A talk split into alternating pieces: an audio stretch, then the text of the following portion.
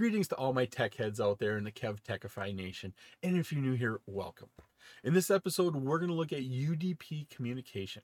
We'll be discussing UDP low overhead versus reliability, UDP datagram reassembly, and then finally we'll take a look at UDP server processes and requests. This episode is part of my series on Introduction to Networks for the CCNA.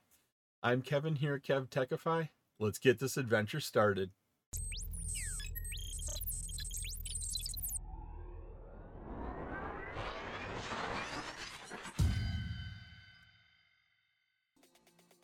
UDP does not establish a connection.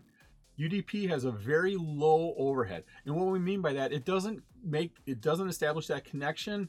It doesn't have to have a header. There's no network management that happens with it. But it does that at a cost of reliability. Because it has a low overhead, it doesn't have any of these control mechanisms built into the header, the reliability could be a little bit lower. And once again, that's why we use UDP for real-time data traffic flow voice over IP, video conferencing. When the destination gets in these segments, gets in these datagrams for UDP, it reassembles them in the order it was received. Because of how data travels through the network, these different datagrams can arrive out of order.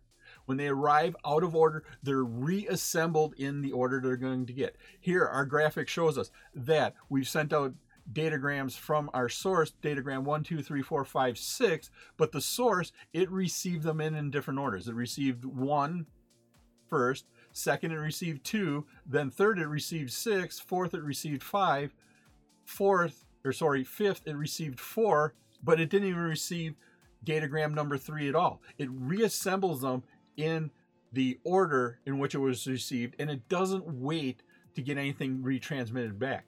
It gets data across the network a lot faster, but it's not reliable. You don't get the correct message, and you may not get the message in the right order.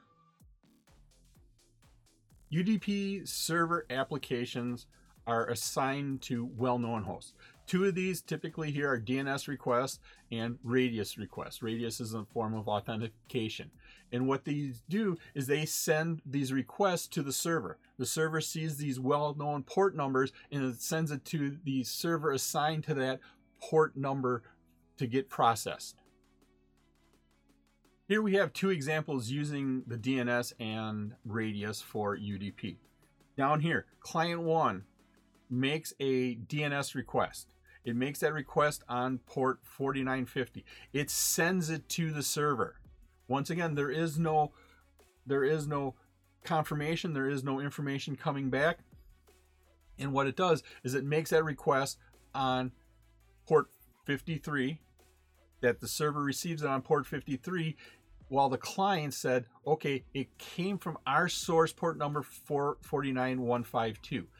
Because it's waiting for that response on 49152. The server takes it, flips the source and destination, ports around again, sends it back to the client. The client is waiting on 49152. It then can process that DNS information. Same thing here with radius. It uses a well-known port number. The radius port number is 1812 1812. Sorry, 1812 it makes the request to that 1812 radius processes that and then sends that information back on client 2 waiting to hear on that destination port the one it picked in the dynamic port range of 51152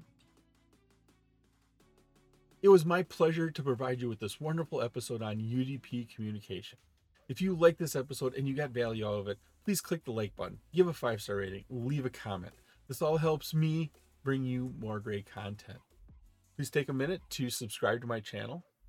All my socials and contact information are on my website, kevtechify.com. There you can find out how to get all these episodes in video and podcast form. In the upper right is my playlist for my series on Introduction to Networks for the CCNA. In the bottom right is one of my favorite videos that I linked just for you.